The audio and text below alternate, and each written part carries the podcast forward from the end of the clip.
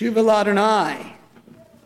This is the Shabbat in which we ourselves prepare for that next step along the way. Rosh Hashanah was easy, apples and honey, nice thing. But Shabbat Shuva leading into Yom Kippur, we do real what kind of work, everybody? Real hard work. My family called it kishka work. The inside stuff. The word tshuva comes from that Hebrew call to turn. And the name for this Shabbat actually comes from the Haftarah, the part that's taken from the prophet Hosea, who stated, Shuva Yisrael ad Adonai Elohecha. Return, O Israel, to the eternal your God. For you have fallen because of your sin. Take words with you and return and say to God, Forgive our guilt. Instead of the offering of bulls, we bring the offering of our lips and of our heart. Tshuva is that process of turning. The Maggid of Mezrich, a great Hasidic master, taught we turn towards God and we engage, we bring our prayers, we talk about our desire to commit to new path and direction. We admit our mistakes, and we know that the amends are not complete. We are beginning that process. Tshuva, he said, is not really done until we engage Adonai, the transcendent sense of God, as Elohim, the immanent sense of God. The one and the many is different aspects of the one and the only, that we bring that sense of the transcendent inside of us as well. I like the idea of his teachings that tshuva is not instantaneous, but, but that which we call God is accepting our partial turn ready for us to go even further, but beckoning us closer. And so during these days, we start to turn towards hope, towards that better way of being which we know we can follow, beginning to change our habits in a way that's different from the secular New Year when you say you're going to go on a certain diet, but also know you're going to break it. We acknowledge that it takes time, this turning. It's a process seeking and showing that we're different. And maybe one day in our lives we'll get to that complete tshuva. So these holidays, understand, they don't ask for perfection. They ask for you to take a step forward in your life's journey. Last week, I had a chance to talk about tshuva with an important community that I think exemplifies this being and process of seeking tshuva. I was asked to participate in a panel at San Francisco University, a Jesuit college. They were commemorating the 50th anniversary of Nostra Aetate, a significant part of Vatican II. And so I shared with them that our tradition acknowledges that even the greatest among us needs to take time for self reflection and understand how that which we call God calls upon us to be an even more dedicated transmitter of the holy that we're always meant to be. We read on Yom Kippur, who can transmit that holy? From the one who draws the water to the one who chops the wood, all the way up to the high priest in the Holy of Holies.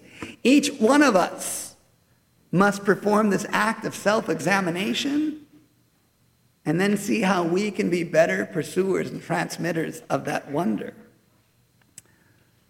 What was Nostra Aetate? It was the work of the church that began 50 years ago, and it reflects that spirit of turning, of hearing a call back then that was not so popular. From the Pope, from cardinals, from bishops, from priests, not a majority, but in their organization, one vote really matters.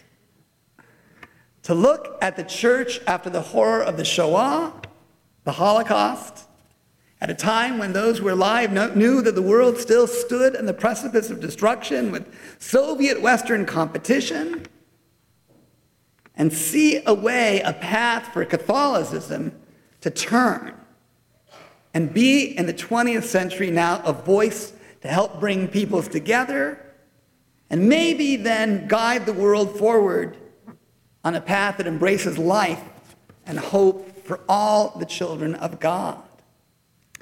It was such an important turning. And in a short period of time, the church began to correct, not completely, but began to correct a painful wrong by removing the accusation of deicide from the Jewish people, removing at that fragile time the stain of Cain from our foreheads as we struggle to recover from the Shoah and build the modern state of Israel.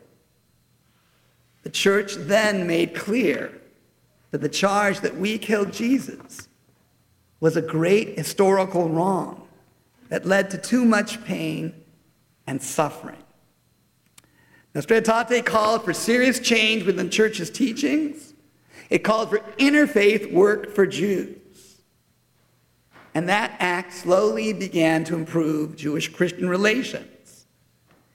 But in the act of officially teaching that God's love is for all of God's children coming from the church, embracing a religious pluralism, celebrating God's embrace of diversity, well, it began a true tshuva in that church that is connected to the words you hear from the Pope today, 50 years later. He stands on their shoulders.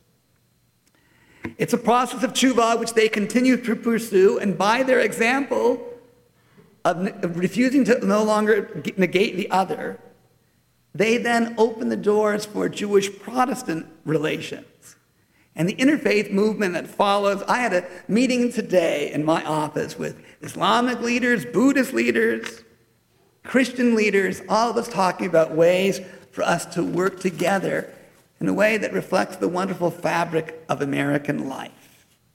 Does this happen everywhere? Well, we know the tshuva is not complete. But this example on turning on their part I hope it inspires us in our own journey and the work we need to do to turn. We accepted their forgiveness, uh, their request for forgiveness, when we saw that their turning was serious. We did not wait for the church to reflect a perfection that we might desire, but we saw that they were on a road to change. So here we are in the middle of the 10 days of repentance, of turning. Let us begin that journey ourselves and let us understand that groups and people can really change. We know that they still have their problems to deal with, as do we. Tshuva is a beginning and not an end. But God asks us not to be perfect, but to look towards perfection, to move closer to that holy that is within us and before us. And so may we begin to do by admitting our wrongs, by pushing back that Yetzer Hara that's in each of us, by asking forgiveness, by thinking about how we can go forward, and by showing others that we really are on that path. Gamar Chatima Tova. May you be inscribed for blessing. Moses asked each of us to write ourselves into the book of life. Doesn't ask God to do it. Ask us to not just spend our life in this world simply existing, but understanding by embracing the wonder and the holiness that we can embrace, that we can truly live with meaning. So may it be our will. Amen.